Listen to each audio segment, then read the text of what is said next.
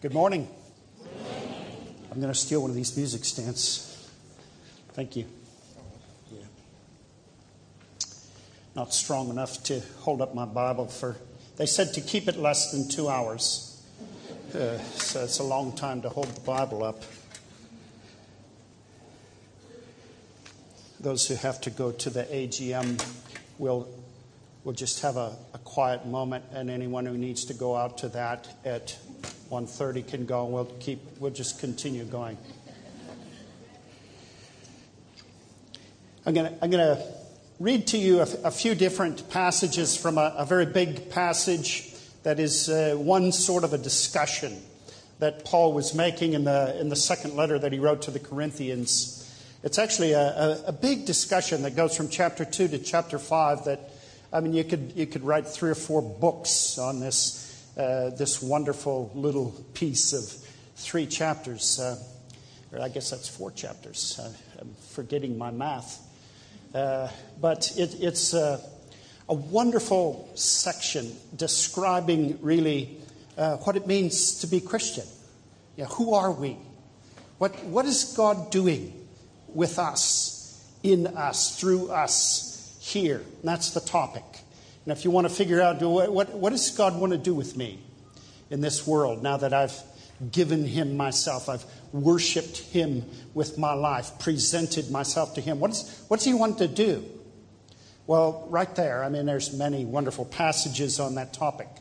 But in 2 Corinthians chapters 2 through 5, it's just a great answer to that question. Go spend some time meditating on that and asking the Holy Spirit to teach you from it. Uh, but we're just going to touch on little parts of it uh, today. And, and, and I'm going to read uh, just one verse to start out with. We'll be going through different parts of this. Uh, but I want to read uh, actually one little section. Just listen. Listen to this.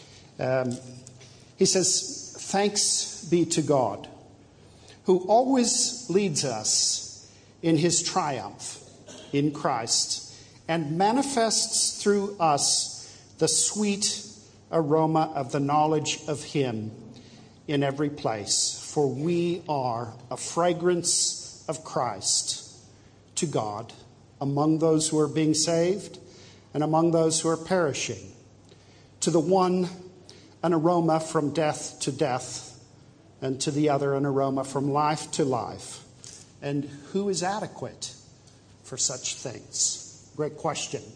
That's really the question that most of us ask. You read through that and you think, wow, he's supposed to be describing me. You know, an aroma uh, of life to life, a fragrance of Christ among those who are perishing. He's describing every Christian and, and what he intends to do with us, to make us uh, something that uh, the world finds like a, a wonderful aroma uh, that, that uh, stops them in their tracks. I used to go past this uh, university that had this massive tree out in front of it, and uh, every spring for about three weeks, the smell that came down from that tree was just so wonderful. I tried to figure out what that tree was. The, Chinese, the Chinese call it a, a, a, a da qing shu. Uh, it's a big green tree, they said. And I, I said, Well, no, I, I can see that it's a big green tree, but what's the name of it? And they said, Well, that's the name of it. It's a big green tree. And uh, I, I, never did quite figure it out. It's uh, actually a, a, distant relative of the night blooming cereus, but you, you stand and smell that thing, and it uh, just takes hold of you. It's intoxicating, uh, it's wonderful. And I'd, I'd uh, ride past there on my bicycle and just stop and spend 10 minutes smelling that tree because it was so wonderful. And uh, this passage is saying that's, uh, that's what a Christian is like in the world. Uh, it's, uh, it's an intoxicating aroma. The passage is, is actually saying that uh, we, we are like fragrant incense to God uh, not to other people so much. It goes on to talk about how we are, in fact, uh, presenting this, this beautiful reality of Christ within our spirits to the world as well. But in that passage, it's saying that God is the one enjoying this, this beautiful thing that He has established within us, the aroma of Christ, which pleases Him as I was being pleased by the smell of this big green tree. And so I want to talk a little bit about that. It asks the question who is adequate for such things? And of course, we, we read this and we don't feel so adequate because we know our weakness and we know our sin. And of course, we, we, we can all see those things so clearly when we get into the presence of God. This is, we're, just like Isaiah in Isaiah chapter 6. The first thing we see when we get into uh, anything close to the holiness and glory of God, we, we say, Oh, uh, woe is me, for I, am a man of unclean lips, and I live among a people of unclean lips. We, we see our sin when we see the holiness of God. But there in that place where we are humbled by the knowledge of our sin because we've seen the, the goodness and purity, the set apartness of God, which is what we're singing when we're singing Holy, Holy, Holy, that He is set apart from all others by His purity, by His glory, by His being other than what we are like, weak and sinful.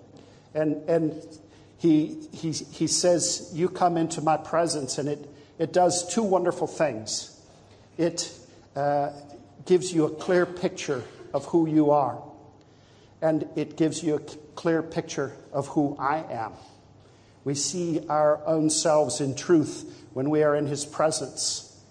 We see the weakness and the sin.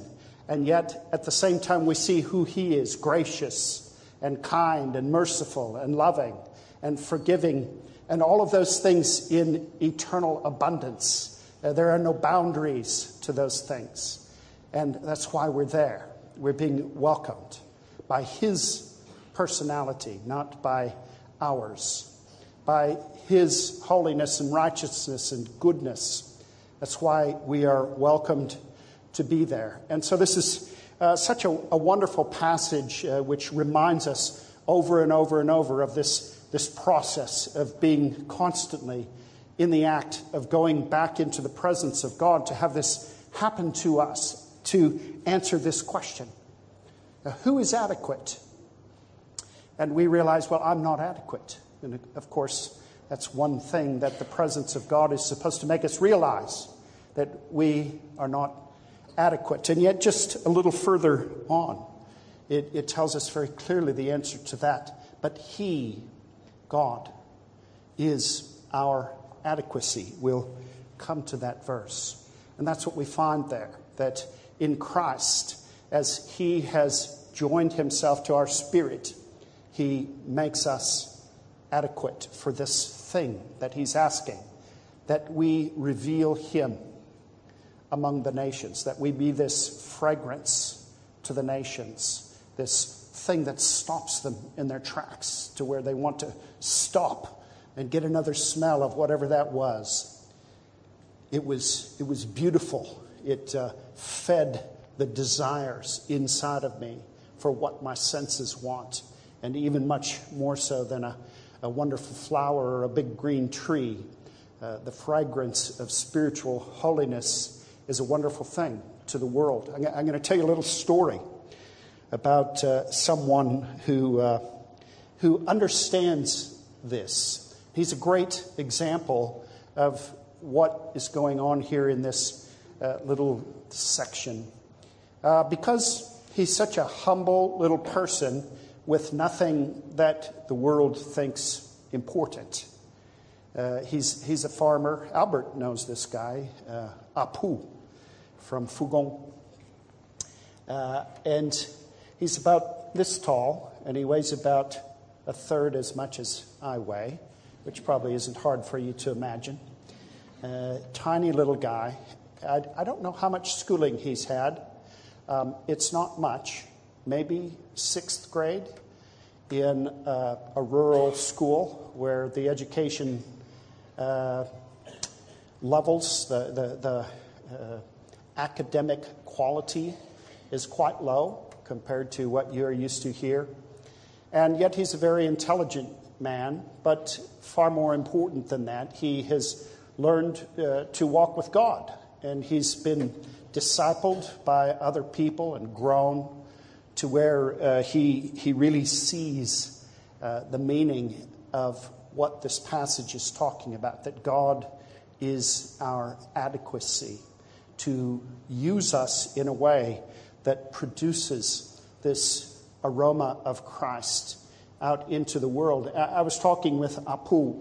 He's actually uh, not a Chinese, that's why he has such a strange name. He's a Lisu man, a, a minority person from an area out next to the border of Burma.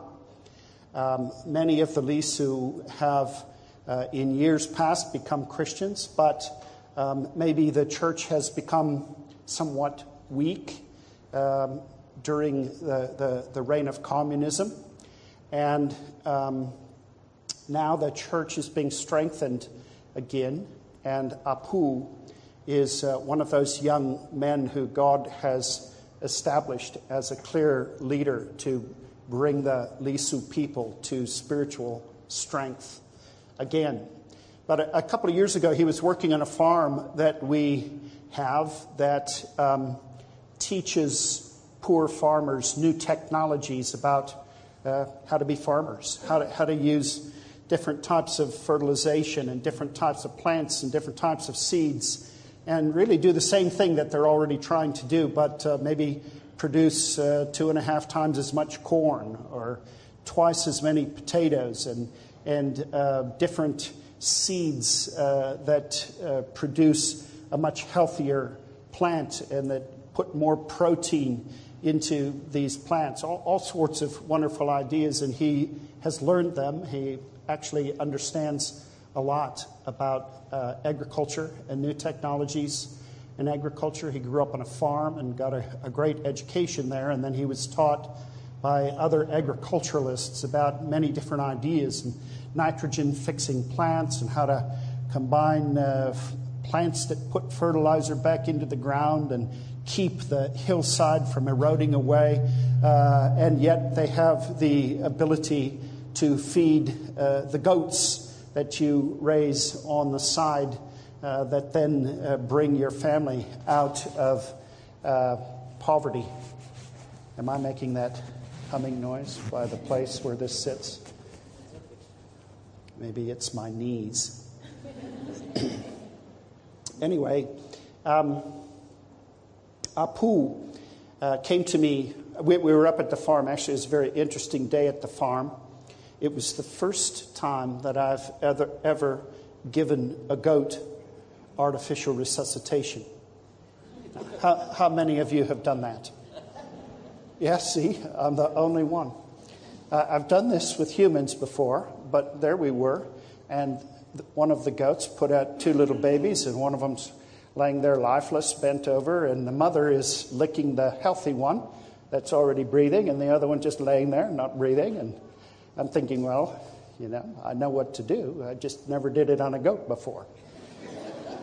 so we picked up this little baby goat and wiped his face off on my shirt a little bit because I didn't really want to suck all that slime into my mouth.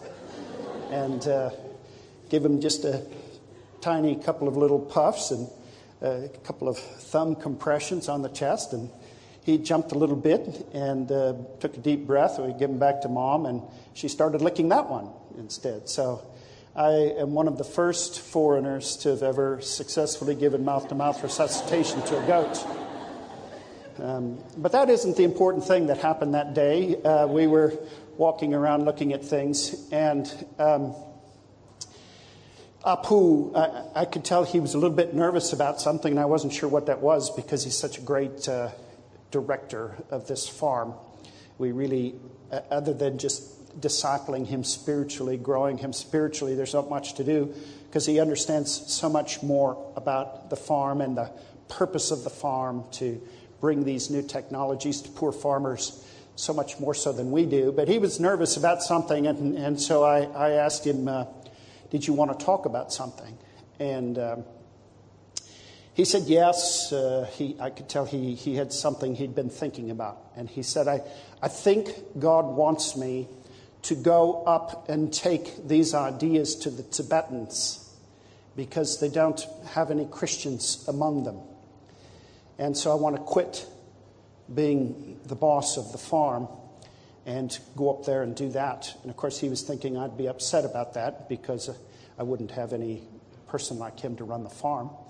Uh, but actually, this is what we, what we are about. This is what our organization does. And, and this is what we're praying for, what we're looking for that the, the Chinese indigenous church would stand up and become uh, their own leaders and their own directors and their own uh, owners of, of the work of God, the ones who go into the presence of God and find out uh, what does He want to do? And what would he do with me if I would offer him the opportunity to do whatever he wants? And Apu had been doing that. And uh, God had given him this vision of a, a new work that uh, would no longer be just uh, working on a farm that the foreigners started, but it would be taking uh, the things that he had learned spiritually and agriculturally up into a remote area where there's no church, no Christians, um, just many Tibetan people being controlled by demons, which really is what's going on up there.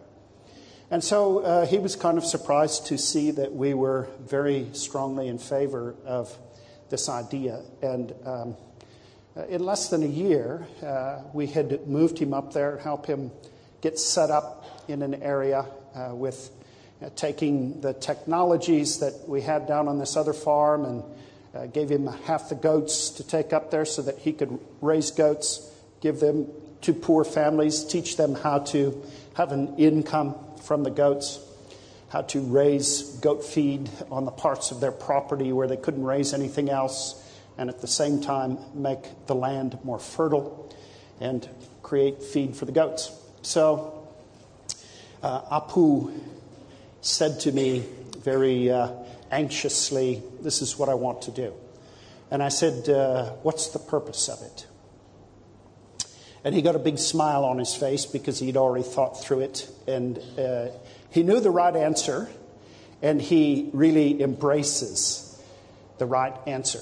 and he said, To reveal Jesus.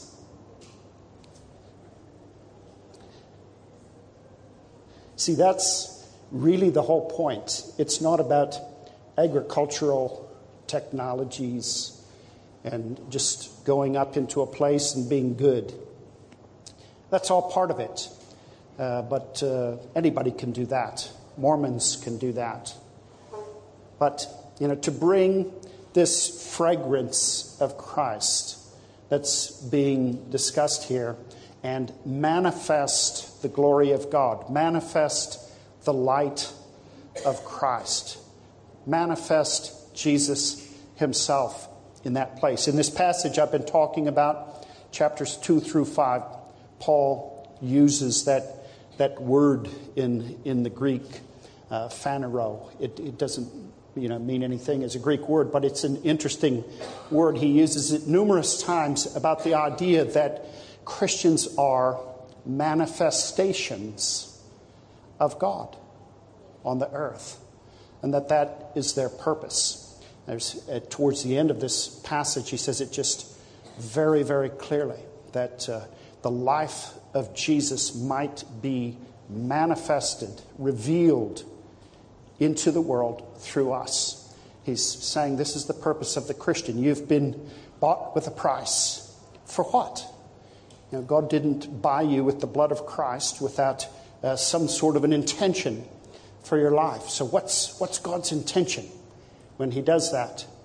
Well, He intends to manifest Jesus Himself into the world through you. He says, through this earthen vessel, this thing uh, made from the world, which means weak, uh, something that's going to one day pass away with all of this earth and be raised up again in a new form, glorious. But, but this one here is, is made from the earth. It's decaying, he says. It's, it's rotting, it's dying, it's going the way of the world. And yet, he says, from this earthen vessel, this body that we have that's weak, he's going to manifest the light of the glory of God.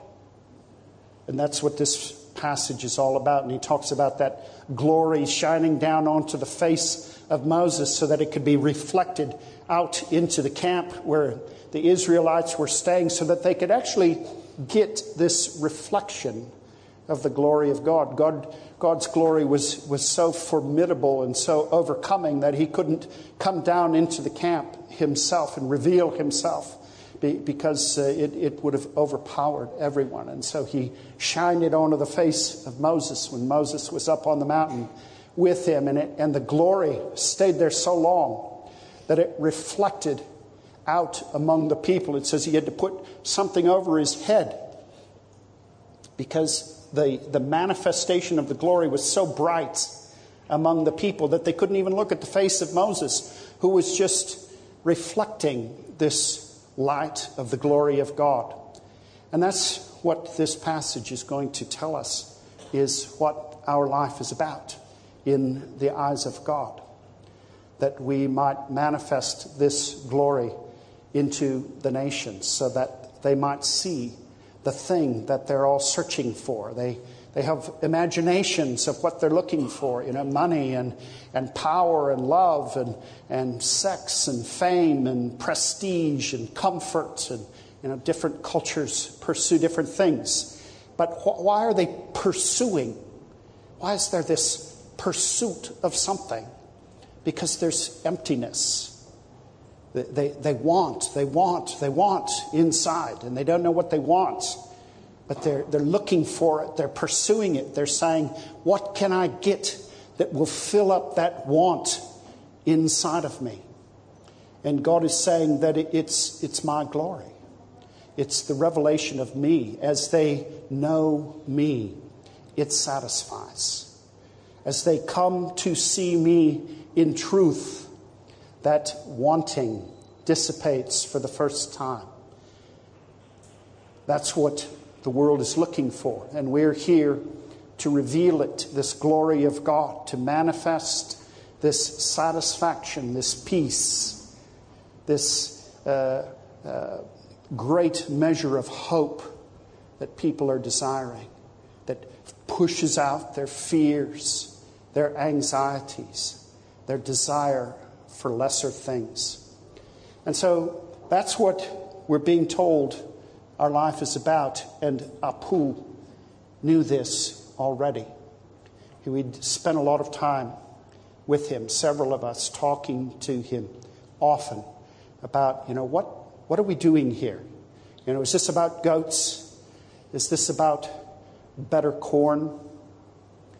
No, no, this is about being a vision of Christ for those who are watching, for the community in which you live. And he had been running that thought through his mind, and he said, I'm pretty sure God wants me to go up into the mountains and uh, take this vision, this revelation of Jesus up there where the people have never seen him. Uh, Tibetan culture is very dark. It is you know, we, we work among people who have various degrees of, of uh, satanic, demonic influence, and, and, the Tibetans are the darkest, uh, the ones most fully in bondage to the work of Satan. And he says, That's where I'm going to go. He saw what? Well, first of all, he saw that he is not adequate for such things. But he most importantly saw that God was his adequacy in these things. Let's read that verse. um, in chapter 3, just a little further down from where I was reading before, uh, verse 5, he says, Not that we are adequate in ourselves to consider anything anything as coming from ourselves. But our adequacy is from God, who also made us adequate as servants of a new covenant, not of the letter, but of the Spirit. And we, we are servants of this covenant of God. A little further down, he's comparing this, this initial ministry of condemnation, ministry of death that Moses brought to the people, the Ten Commandments, and they, they couldn't fulfill them. So it was a ministry of death, and yet it was glorious. It came from the holiness of God. And he's saying that ministry had glory. That, that tablet with the Ten Commandments that Moses brought down there with his face shining was a glorious thing. But it was a ministry of death, a ministry of condemnation, because the people could not fulfill the commands. And he compares it right there in, those, in that passage. You, you go home and read this, this wonderful part here in chapters 3 and 4. He, he says, Com- compare that to the ministry of righteousness, the ministry of life, the new covenant that he's mentioning here as our adequacy. And what is that ministry that he says right there? The ministry of the Spirit. And what, what is that? What is that ministry of the Spirit about? Well, it is the idea that when we worship God in truth, when we come and present ourselves to Him as living and holy sacrifices, the definition of worship that we see in uh, Romans chapter 12, verses 1 and 2 when we offer ourselves to God to be spent by Him for His glory, what happens? He comes in His promises under this new covenant and He kills the old man. You didn't feel that happen probably when you came to Christ, but you died. And we're reminded by that over and over in Scripture. You died. And the life that you now live, you live by faith in the Son of God. And what is that life? It's the life of Christ, the spirit of life, the spirit of glory in union with your spirit. In Isaiah, he says, I will give you a new spirit. But that's not most of the good news. Most of the good news is that he will bring his spirit as Jesus told us in his last wonderful sermon as he was leaving the earth. I'm going away, but I will return. I will not leave you as orphans. I will give you my spirit. And he didn't set his spirit to sit over in the corner and watch and help out a little bit here and there. He put his spirit to be in spiritual union, and which he describes as a marriage union. He put his spirit together with our spirit indwelling this temple, this vessel uh, that is made from the earth. He says, This is my temple, this body of yours, and I will put my spirit within it, and it will live there. And from that union with your spirit, I will reveal myself among the nations. That's been his plan from the beginning of time, that he will come and reveal himself in new ways in these last days.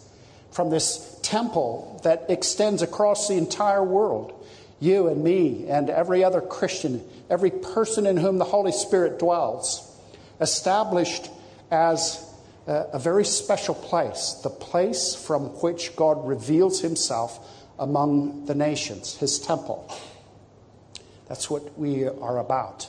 We've been purchased so that God might put his spirit of holiness within us in union with our spirit, so that he might reveal Jesus Christ in all his glory out into the world from this earthen vessel, the light coming from the darkness. Let's read that verse a little further down.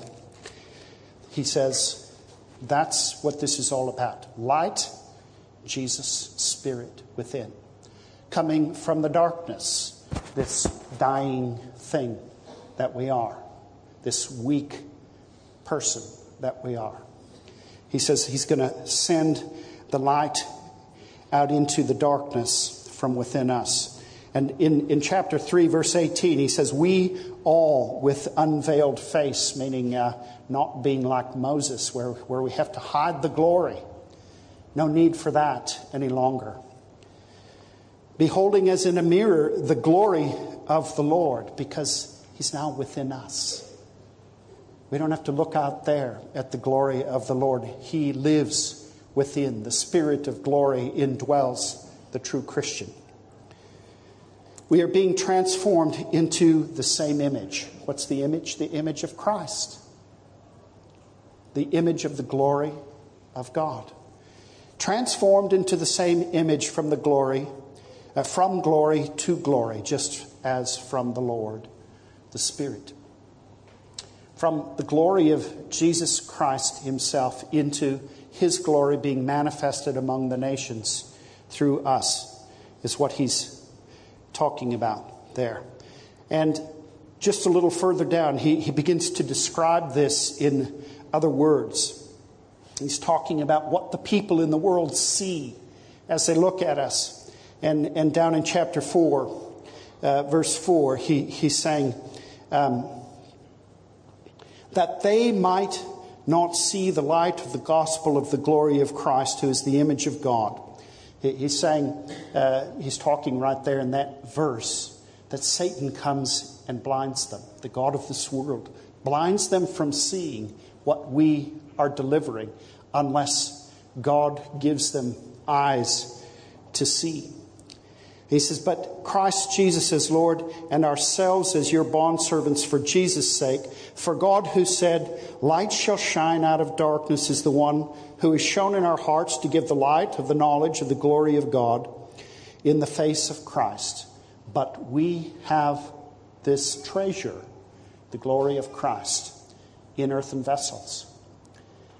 True Christians, all true Christians, have this treasure the actual life, the actual glory, the actual spirit of Jesus in earthen vessels, weak bodies, things that are dying, passing away, purchased by God so that He could reveal Himself here, what He's doing in the world, revealing His goodness, His love, His light, His life, His glory, His holiness, His peace, His hope, all of all that He is.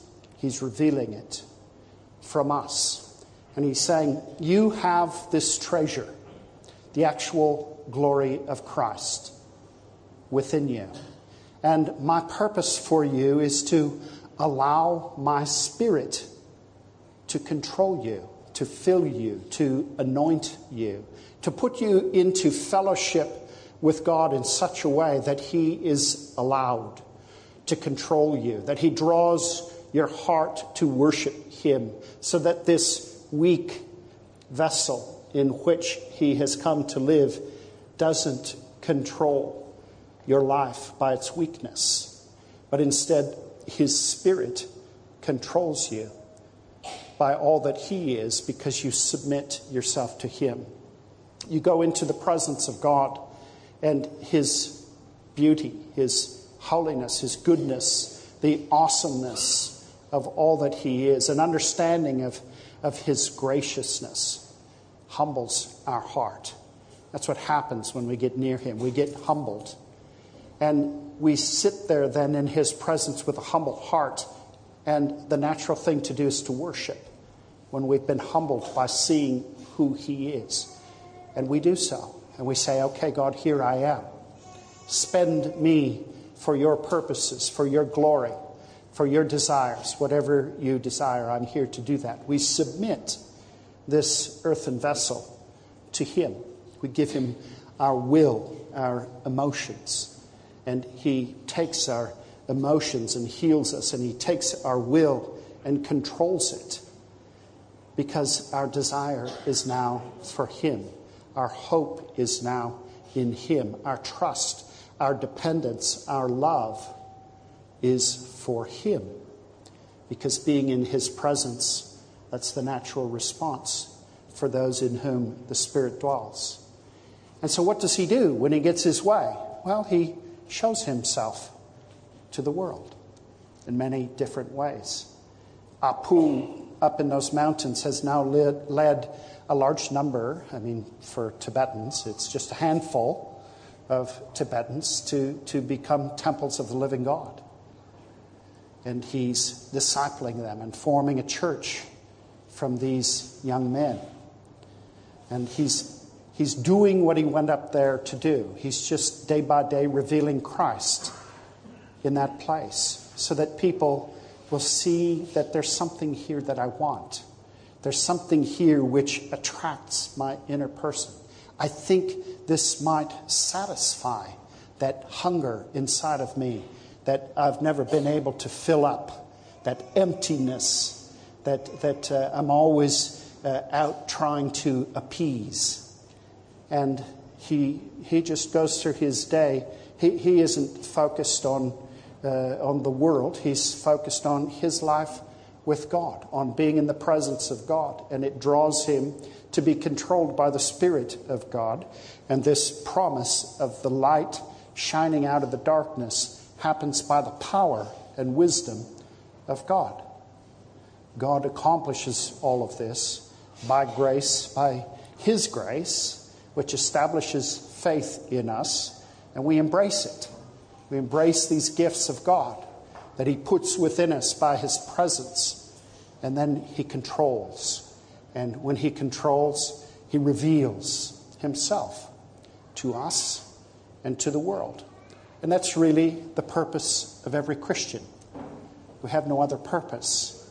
We've been bought with a price to be the children of the living God, to be the temples of the living God, so that He might do what He does reveal Himself among the nations, to show Jesus to the world through this earthen vessel, this dying thing that we are. A wonderful and beautiful idea, but it's just like God to have come up with it. And it works. And Apu is proving that. Just a little guy who doesn't have any education, he doesn't have any money. In fact, I don't know if he's ever even given artificial resuscitation to a goat, like me. But he's got what it takes. He knows that his adequacy is from God. So that's where he goes to get it into the presence of God. He knows that God can be depended upon to produce this thing that he describes. He can be trusted to reveal Jesus from my weak, dying self. And so that's what he does. He goes into God's presence and says, I'm not adequate for this, but I'm ready for your adequacy today to control me. And so I, I come and ask that question. I mean, we all know we are not adequate, but have you really found uh, your adequacy in God for fulfilling His only purpose for your life? He just has this one to enjoy fellowship with Him in such a way, to be satisfied by His presence in such a way that your heart just wants for Him to come and control. Is that where you live your life? Are you living as Apu lives? Saying to God, get, getting up in the morning with a heart that says, I, I, I need and I want to be in the presence of Jesus because it satisfies me. His beauty is what my heart wants. And I'm going to go there and get it. And that's what God's asking. Is that where you're living? In that place where the presence of God is your heart's desire and it draws you each day to get into His presence so that all that He is, His grace, His beauty, His holiness, His mercy, His hope and peace and love, might control you to do what He's asking for, to depend on Him, to look to Him, to present yourself to Him. Is that where you live as this young man, uh, Apu, is living, and as this passage of Scripture is saying we're all asked to do? And I, I would like to ask you to just take one minute and consider these things quietly with your eyes closed. Am I living there in the presence of God so that He might reveal Himself to me so that I might truly worship Him so that He would use me for what He purchased me for. And if not, make, make that commitment. Say, God, help me to be there in that place that wants only you each day, that teaches me to worship in spirit and in truth. Ask Him these things. Commit yourself now to Him. Let's pray. Holy Father, we, we come humbly and thank you that you are a God of mercy, that you are our adequacy in your grace and goodness and forgiveness and power. We come, Lord, and present ourselves to you today. And I ask, Lord, for each person in this room that this year would be a time of presenting ourselves to you in new ways, that you might more and more each day reveal yourself into this world through us, that you would spend us by your power, by your grace, through the faith that you give to each one of us, to be living in that relationship with you that brings your purposes to come to pass in our lives each day. We praise you, we honor you as Lord and King, and we bow now and present ourselves to you for this, your purpose. Amen.